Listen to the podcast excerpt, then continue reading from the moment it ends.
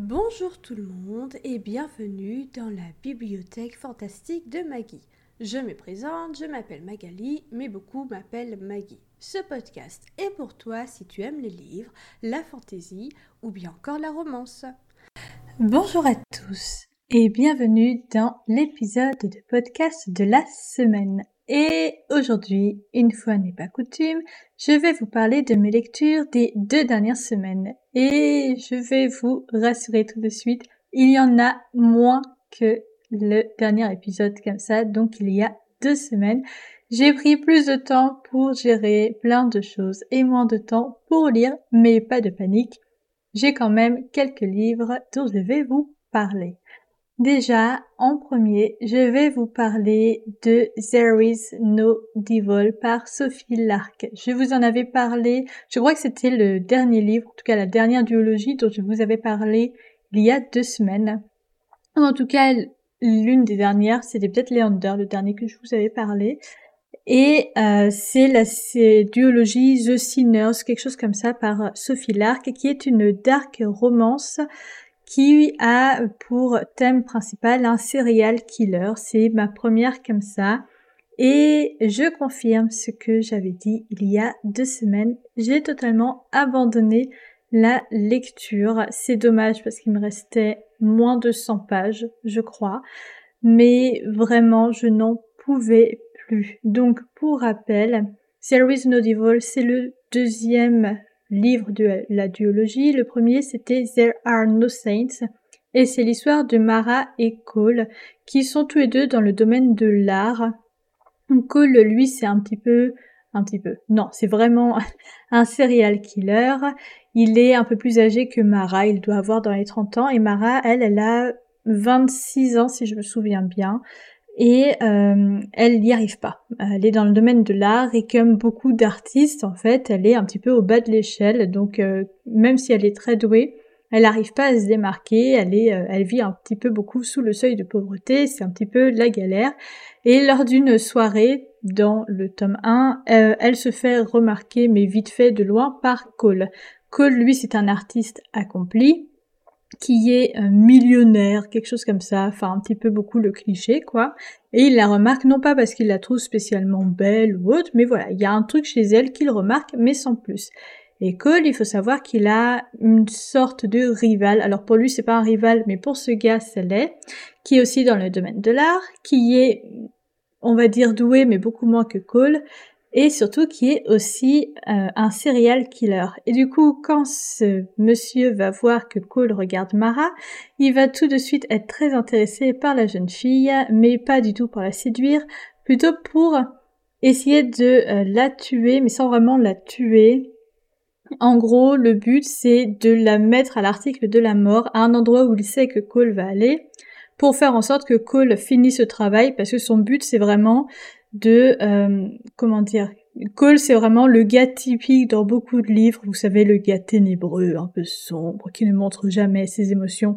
Bah voilà, c'est ça. Donc le but de cet autre gars dont j'ai oublié le nom, c'est que Cole euh, lâche les vannes, en gros, et euh, tue Mara, voire fait des petites choses avec elle avant. Et voilà. Sauf que ben il ne va pas tuer Mara, et Mara, par la bonté du Saint-Esprit, va réussir à s'en sortir. Et du coup, ben, de là, au bout de quelques jours, quand Cole va s'en rendre compte, il va avoir une sorte d'obsession pour elle. Et petit à petit, va naître une relation entre les deux.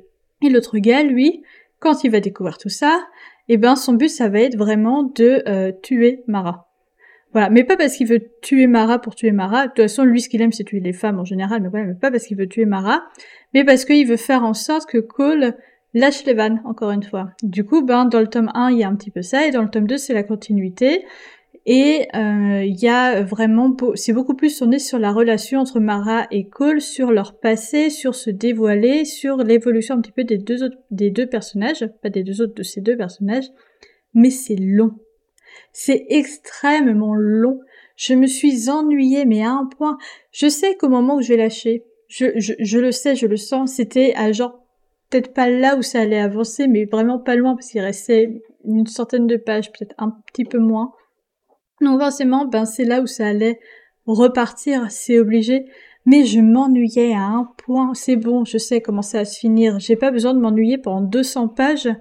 Ah, moi, je veux de l'action, je veux que ça bouge, je veux des choses. Et même si on, c'est très bien de, de, découvrir un peu plus les deux personnages, d'aller dans leur passé, etc. Mais je veux que ça bouge quand même un petit peu, même si on va dans le passé. Et quand je dis que je veux que ça bouge, je veux pas dire que je veux des scènes de smut, hein. C'est juste, je veux voilà, je me suis ennuyée. C'était pas intéressant. Euh, enfin, c'est pas que c'était pas intéressant, c'est que la manière dont c'était écrit, ben, ça, ça allait pas. Je me suis ennuyée. J'ai rien d'autre à dire, je me suis ennuyée. Par contre, belle transition, le livre suivant, ah là c'était un coup de cœur. Le livre suivant, ça s'appelle Threads That Bind par Kika Hatzopoulou. C'est un livre young adulte qui est en anglais. There is no devil aussi, c'était en anglais. De toute façon, en fait, là, j'ai pratiquement que des livres en anglais. Il y a que deux livres en français et c'est des mangas slash manois. Voilà, des petits euh, disclaimers. Donc, Threads That Bind, c'est un livre young adulte, beaucoup trop bien, qui était dans la box de juin, juillet, de, dans ma box de juillet de euh, Ferry Loot. Mais euh, vraiment coup de cœur euh, coup de cœur. Déjà, j'avais lu, j'avais vu le livre. Donc, Loot, pour ceux qui savent pas, c'est une box de livres anglais. Il y a des box young adultes, il y a des box adultes. Donc là, c'est dans la box young adulte. C'est des livres anglais avec beau jaspage, belle couverture. Enfin bref, c'est joli. Et du coup, juste, j'avais vu l'objet livre. J'étais là, ok, c'est bon, je l'aime.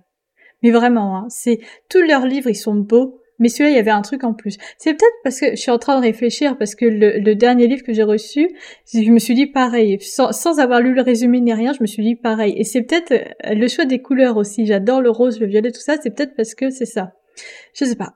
Mais bref, j'ai vu j'ai vu l'objet livre, j'étais là genre, ok, c'est bon, je l'aime. Après, j'ai lu le résumé, j'ai fait, oh là là, c'est génial. Parce que c'est un petit peu un truc genre euh, Fate Mates, vous savez, les, âmes sœurs, enfin les, les, personnes qui sont censées être ensemble, c'est le destin, quoi. Et eh ben c'est il y, a un petit peu de ça dans ce livre. Donc j'ai lu le résumé, j'ai fait ok c'est bon, je l'aime. Et j'ai lu le livre. Et ça a confirmé tout ce que j'ai pensé, rien qu'en voyant l'objet livre et en lisant le résumé. C'est un banger, c'est un véritable coup de cœur, je l'aime de fou. Donc Bind, qu'est-ce que ça raconte? C'est euh, un monde totalement inventé dans lequel il y a plusieurs types d'êtres humains. Il y a les êtres humains classiques comme vous et moi. Il y a aussi des êtres humains qui sont des... Alors ça s'appelle les Otherborn, les autres nés. Et en gros, ce sont des descendants de créatures mythologiques, de dieux, etc., etc. Donc, ils ont des particularités spécifiques, des genres de pouvoirs. Et il y a toujours euh, des particularités spécifiques liées à ça, c'est que par exemple, donc le personnage principal s'appelle Yo et c'est une descendante des Moires. Et les Moires, pour ceux qui savent pas, qui ne connaissent pas le nom, mais qui vous connaissez forcément le truc. Est-ce que vous voyez dans le film Hercule, enfin dans le dessin animé Hercule, les trois petites vieilles sorcières là qui se partagent un œil et qui euh, s'occupent du fil de destin?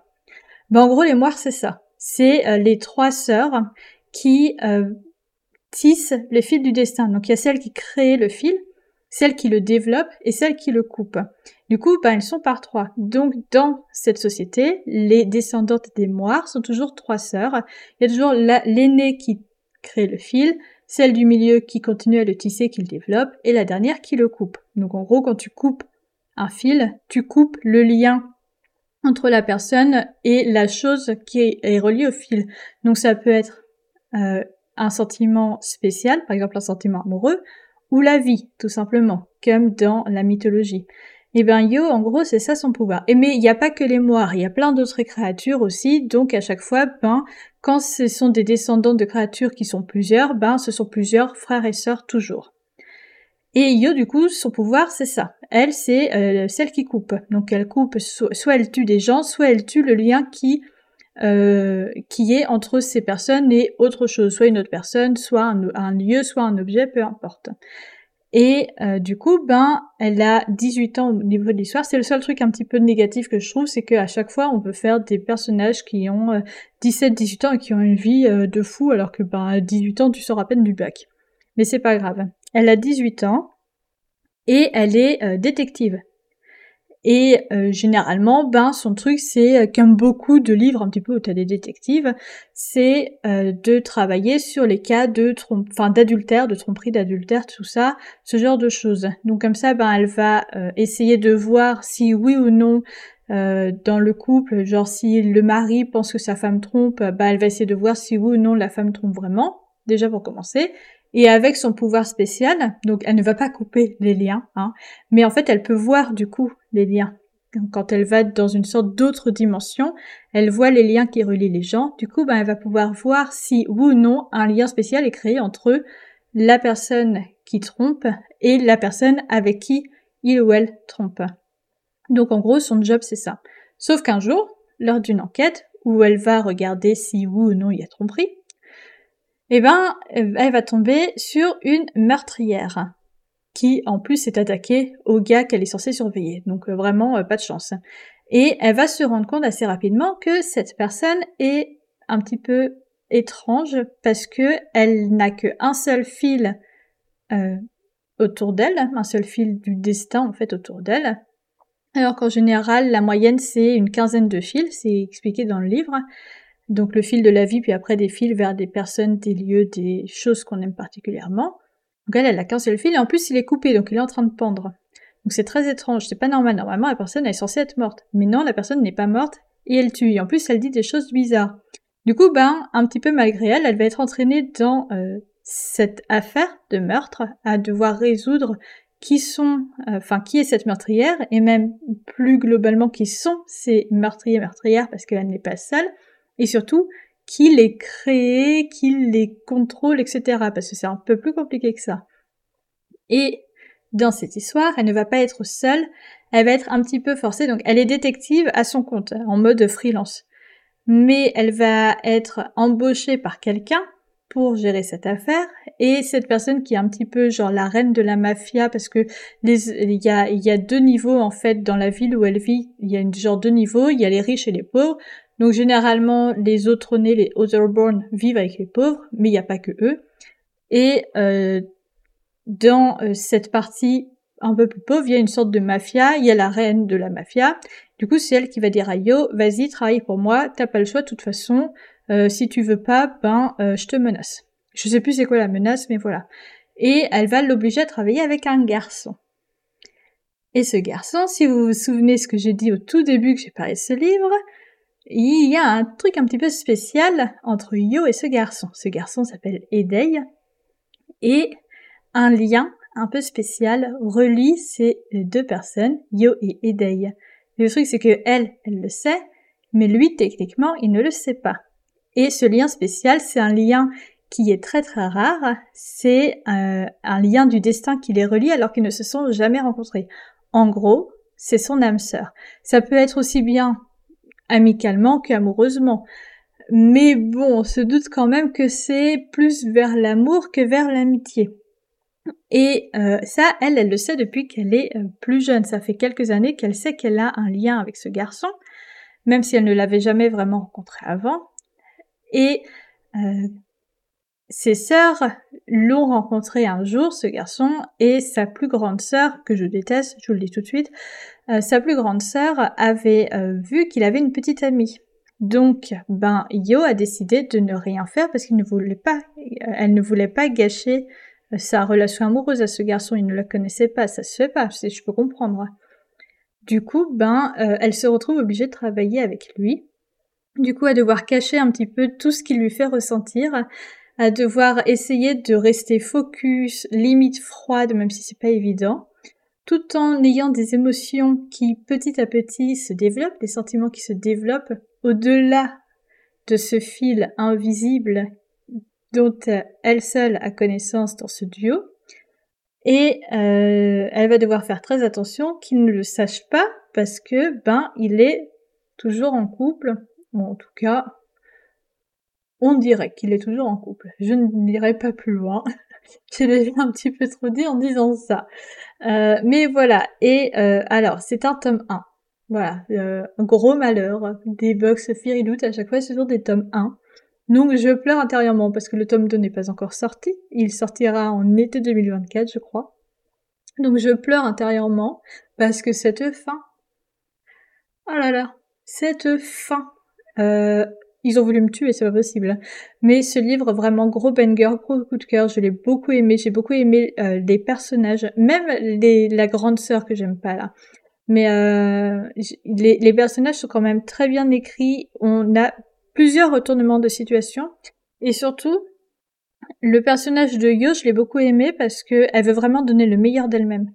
Elle fait des erreurs, mais en même temps, euh, même si c'est un livre, ok, mais on fait tous des erreurs. Et moi, je trouve ça génial parce que c'est un peu trop souvent que dans les livres, c'est d'un coup, hop, c'est bon, j'ai la réponse et je fais pas d'erreur et ça arrive pas. Là, elle fait des erreurs plusieurs fois.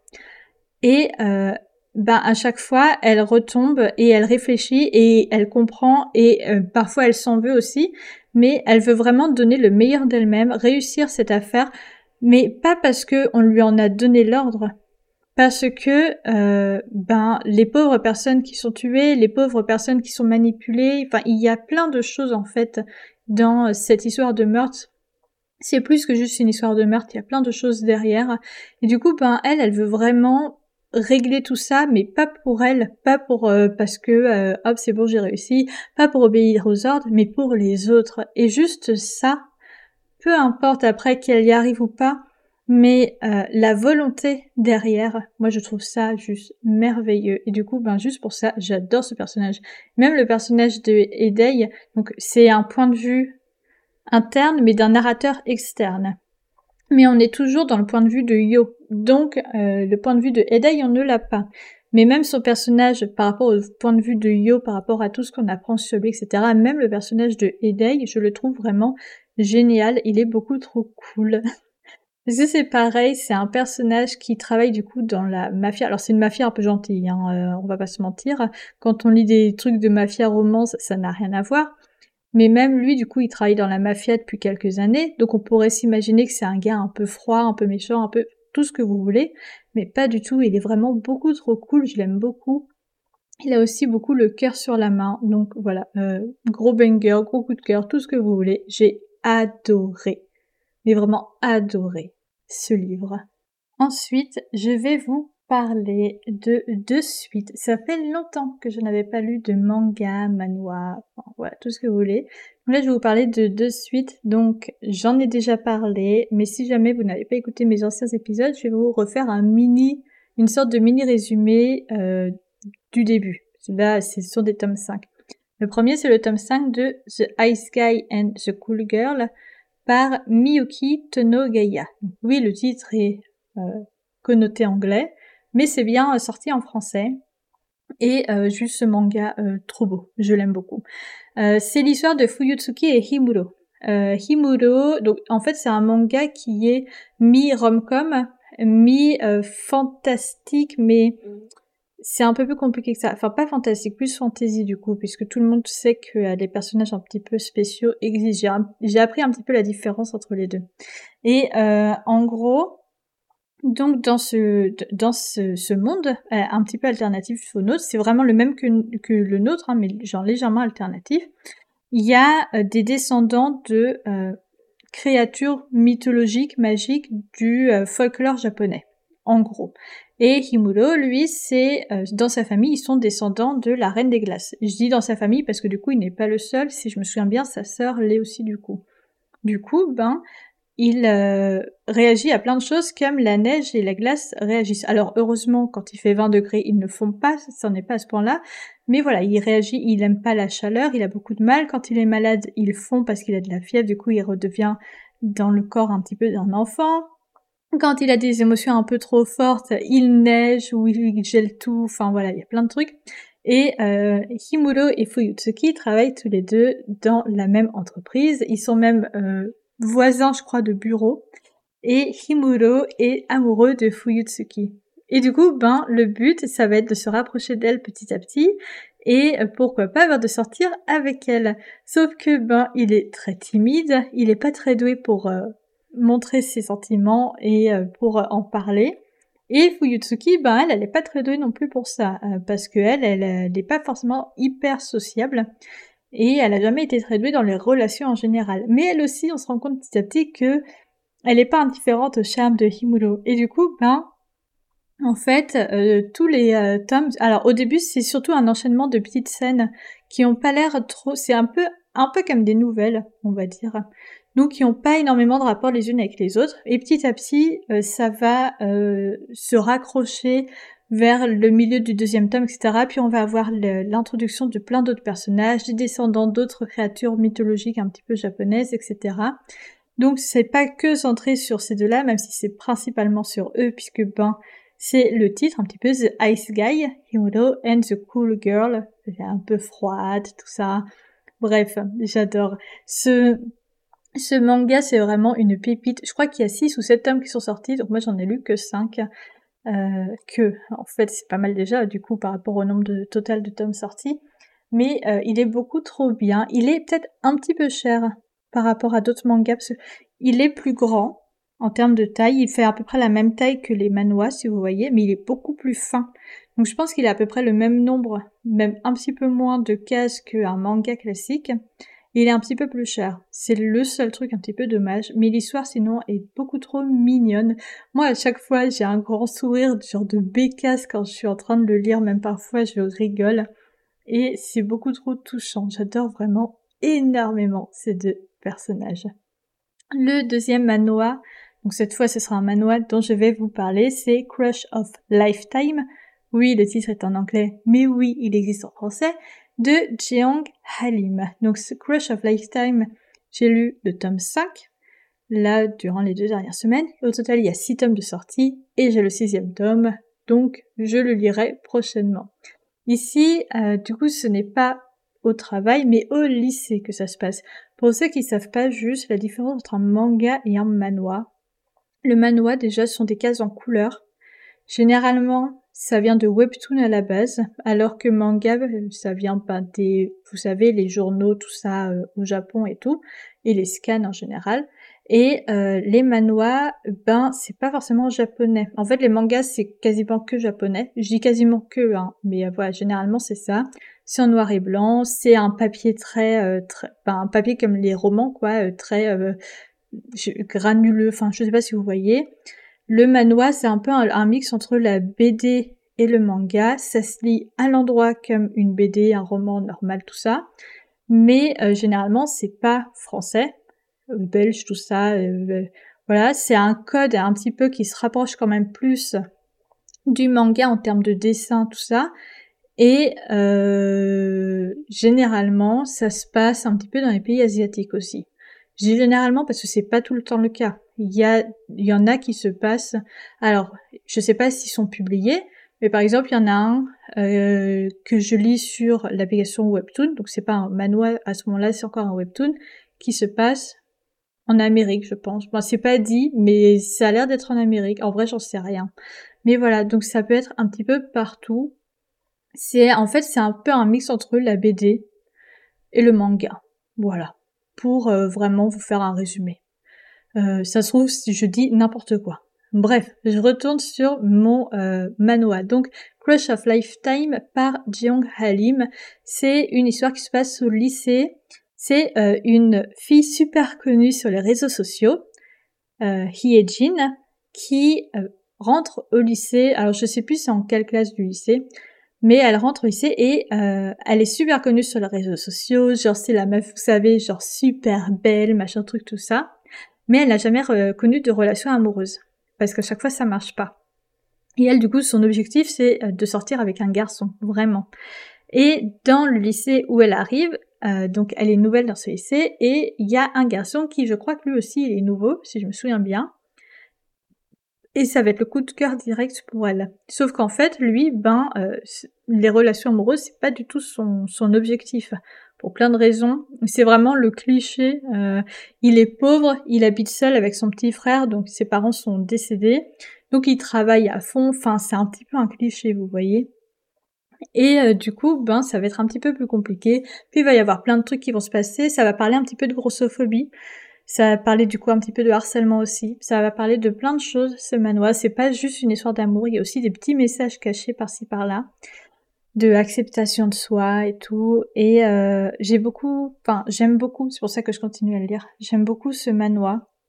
Le tome 5 était ultra petit, par contre, j'ai trouvé. Le tome 6, après, euh, je l'ai du coup, donc je vois, il est beaucoup plus gros que le tome 5. J'arrive pas à me rendre compte par rapport aux quatre premiers, s'ils sont aussi petits que le 5, mais voilà. Mais j'ai beaucoup aimé, enfin, j'aime beaucoup euh, cette histoire.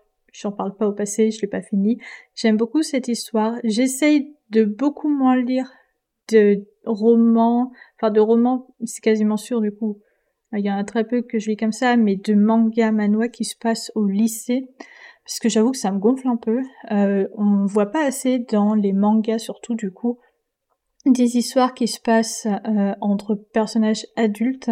J'en ai trouvé quelques-uns, du coup cette année je suis contente, mais c'est vrai que les shoujo ou en tout cas les romances dans les mangas, c'est beaucoup trop au lycée et ben maintenant c'est bon, je j'ai plus 16 ans quoi, j'ai envie de voir des personnages qui sont un peu proches de mon âge, même s'ils ont 22 ans. J'ai envie de voir des personnages qui sont à l'université, euh, voire même encore mieux au travail. Du coup, ben j'en lis plus énormément. Mais Crush of Lifetime, je sais pas, il y avait un petit truc dans les dessins qui m'a fait dire allez hop, c'est parti. Puis c'était vraiment au tout début quand je l'ai acheté, il y avait pas énormément. Enfin, je dis ça genre ça fait trois ans que je l'ai acheté. C'est pas vrai. Mais euh, on voit pas encore énormément de manois, je trouve. Ça se développe petit à petit, mais on n'en voit pas encore aujourd'hui énormément. Donc au moment où je l'ai acheté, j'étais là genre bah, vas-y, euh, déjà ça m'intéresse, parce que sinon j'aurais pas acheté. Mais en plus, ben je veux montrer que oui, ça me plaît, que j'ai envie de voir plus de manois sortis. Donc euh, voilà, c'était un petit peu aussi euh, double message. Et puis, ben, l'histoire est quand même très sympa, sinon j'aurais jamais continué. Et j'ai très envie de lire le sixième et dernier tome. Ensuite, les euh, deux livres, enfin séries dont je vais vous parler ensuite, ce sont des relectures. Donc j'en ai déjà parlé dans ce podcast parce que ce sont des relectures de livres que j'ai lus cette année.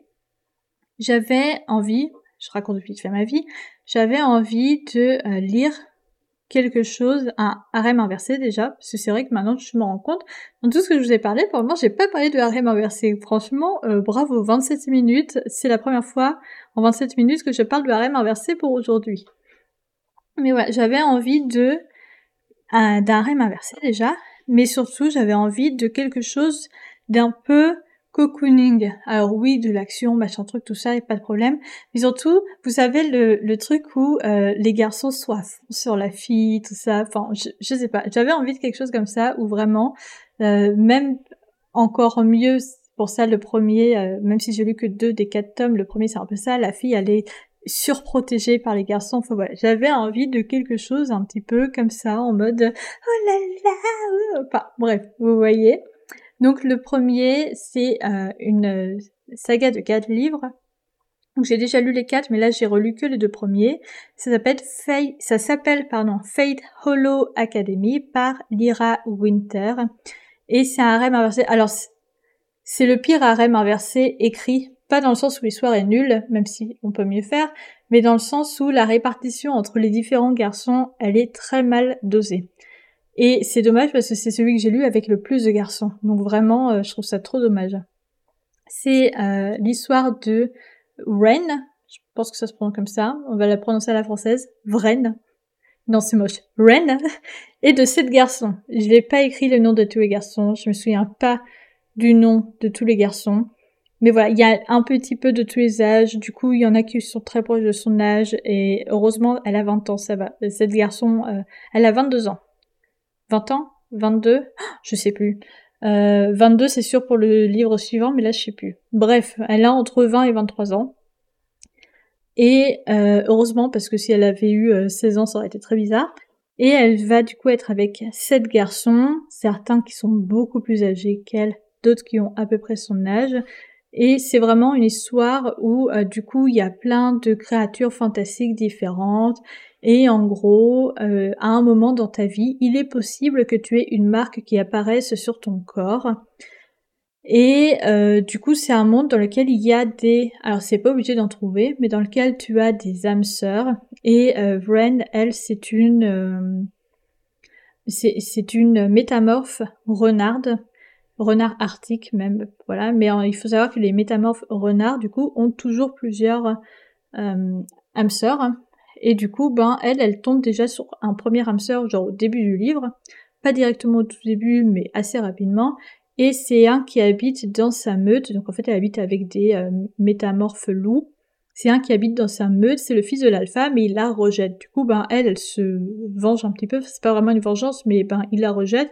Elle se dit, vas-y, je pas d'un gars comme ça, donc elle le rejette aussi. Ça va être un petit peu plus compliqué que ça, mais voilà. Et euh, elle va avoir une marque qui va apparaître sur son corps pas très longtemps après, qui va l'inviter du coup à aller à l'université qui s'appelle Fate Hollow Academy, où du coup, ben, en fait, quand tu es dans cette université, c'est que tu as un pouvoir spécial, mais elle ne connaît pas son pouvoir spécial.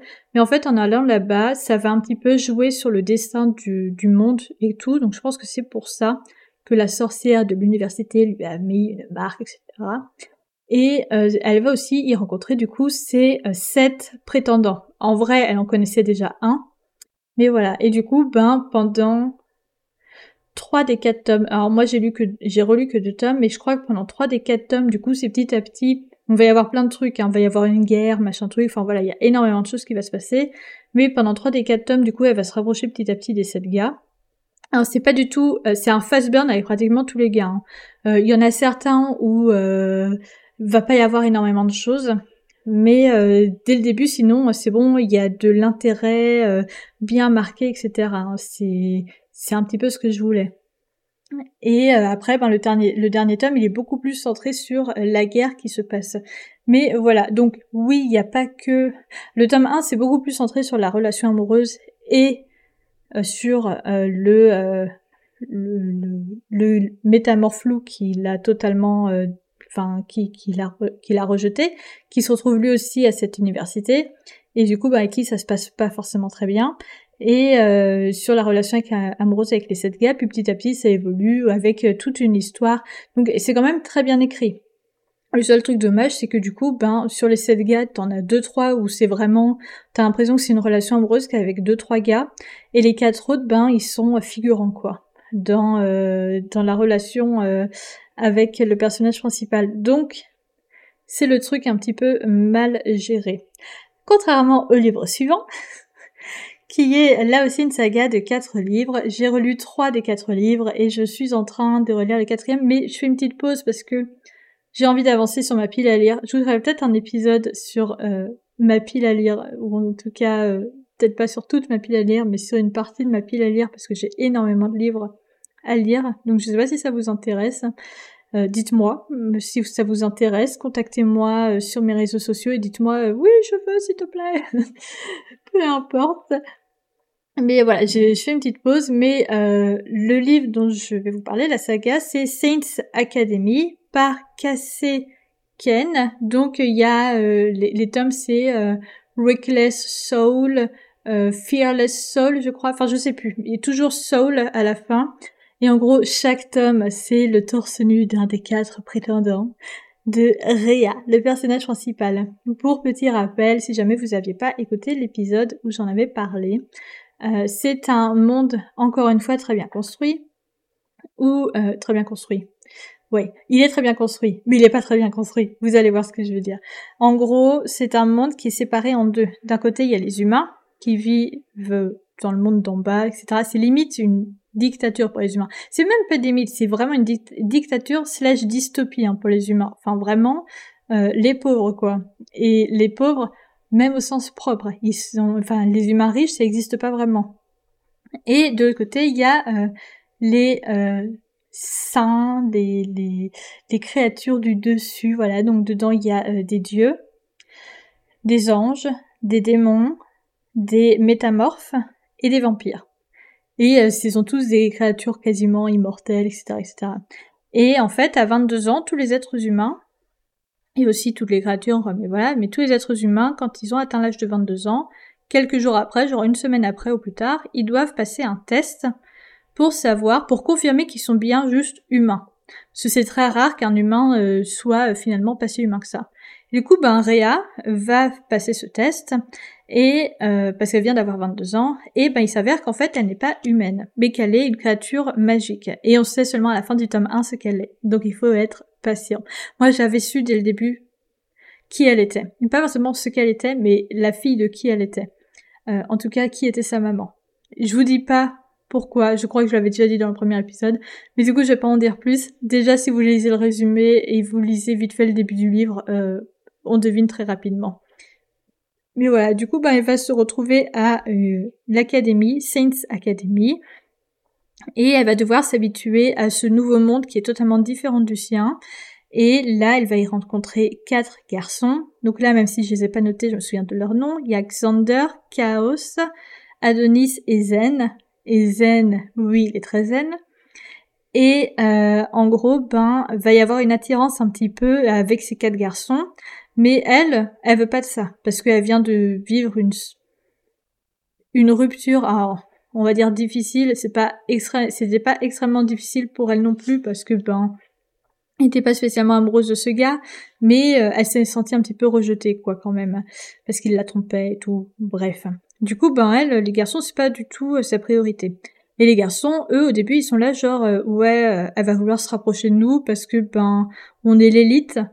Genre, ils se la pètent un petit peu. Ils sont vraiment l'élite. Hein. Mais ils se la pètent quand même un petit peu. Celui qui pensait ça, là, il se la pétait grave. Du coup, ils étaient là, genre, ouais, vas-y, on l'ignore, elle n'existe pas je veux pas d'elle, euh, qu'elle se rapproche de nous, etc. Puis après, ben, elle va faire plein de choses qui vont confirmer qu'elle veut se rapprocher d'eux, alors que ben, en fait pas du tout. C'est juste du hasard, quoi. Si elle fait ces choses-là, genre elle va se rapprocher des cousines de l'un, euh, sa meilleure amie, ça va devenir euh, l'autre personne qui dort dans le même lieu qu'eux, parce qu'en fait on dort dans un truc. Alors c'est pas des dortoirs, c'est chacun sa chambre, mais dans un même lieu, dans une sorte de même bâtiment. C'est un petit peu bizarre. Hein. Et euh, du coup, ben, dans ce bâtiment, il y a les quatre garçons, il y a elle et il y a une autre fille. Donc euh, voilà, ils vont vraiment penser qu'elle fait tout ça juste parce que ben elle a besoin d'être quelqu'un alors qu'elle n'est personne entre guillemets. Sauf que ben en fait pas du tout, c'est juste que ça s'est passé comme ça. Et du coup, ben vous vous en doutez, il va se passer des choses qui vont faire que petit à petit ils vont se rapprocher. Et du coup, ben là, on n'est pas dans un slow burn, on n'est pas dans un fast burn non plus, mais on est plus proche du fast burn que du slow burn quand même il faut quand même attendre.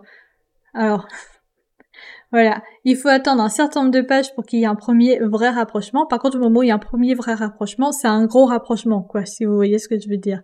Mais euh, sinon, à part ça, euh, voilà, c'est ni un slow burn ni un fast burn, mais c'est quand même beaucoup plus proche du fast burn que du slow burn. Et euh, j'adore cette histoire, c'est pour ça que je la relis. les personnages, ils sont beaucoup trop bien, je les adore. Rhea, elle est en fait, les quatre garçons, c'est un peu des mâles alpha, si vous voyez ce que je veux dire. Donc, ils ont besoin de protéger. Mais Rhea, elle a vécu pendant 22 ans comme humaine à tout simple, dans une ville où ben, t'as besoin d'être fort, indépendant, etc. Enfin, dans un monde où quand t'es humain, t'as besoin d'être fort, indépendant, tout ce que tu veux. Donc, elle, ben, euh, elle a pas besoin des garçons. Mais petit à petit, elle va devoir apprendre à leur faire confiance, et finalement, elle va avoir besoin d'eux. Mais voilà, du coup, ben, euh, c'est une femme un petit peu badass, tout ça, tout ce que vous voulez, qui se confronte avec quatre garçons qui eux sont là en mode euh, ouais c'est moi euh, c'est moi le plus fort je suis là pour protéger euh, je te commande etc c'est pas tout à fait ça et c'est c'est vraiment c'est c'est vraiment plus dans un sentiment amoureux. C'est pas du tout une dark romance rien vous voyez. Enfin dans un sentiment amoureux. Dans un sentiment de vouloir le bien pour la personne. Plus que amoureux en tout cas au début.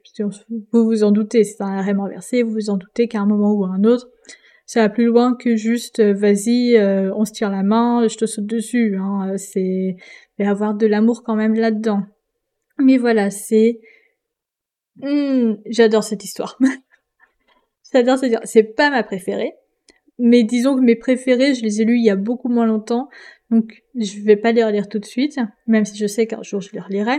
Mais mes préférées, en fait, quand je veux les relire, je veux les acheter en papier. Là, ceux-là, ils sont dans les Science Academy, Fate Hollow Academy, ils sont dans l'abonnement Kindle. Donc je les ai empruntés. Parce que c'est pas mes préférés, je tiens pas forcément à les acheter un jour. Mais mes préférés, eux, je les achèterai un jour. Donc, quand je les relirai, ce sera en format papier. J'espère, en tout cas. Bref, euh, je raconte ma vie, on s'en moque, vous n'êtes pas là pour ça. Euh, cet épisode touche à sa fin. C'était du coup les lectures de mes euh, deux dernières semaines, des deux dernières semaines de euh, septembre et le tout début de octobre. Normalement, je devrais vous présenter du roman français dans deux semaines. La semaine prochaine, je sais pas encore exactement de quoi je vais vous parler. J'hésite à vous parler d'une saga en particulier. J'ai plusieurs sagas dont j'aimerais vous, vous, parler de manière un petit peu plus euh, particulière, des sagas dont je vous ai pas du tout parlé cette année, forcément, des choses que j'ai lues il y a plus, longtemps. Donc j'hésite entre ça ou un sujet plus ouvert. Voilà, je ne sais pas encore, mais en tout cas vous verrez ça la semaine prochaine. En tout cas, j'espère que cet épisode vous a plu. Euh, si c'est le cas, n'hésitez pas à venir me le dire sur mes autres réseaux sociaux où je suis plus présente et sur lesquels je pourrais potentiellement vous répondre et même à vous abonner euh, sur euh, ce podcast si ce n'est pas déjà fait. Moi, ça me ferait super plaisir de voir que ça vous plaît. En attendant, je vous fais des gros bisous et surtout, je vous dis bonne lecture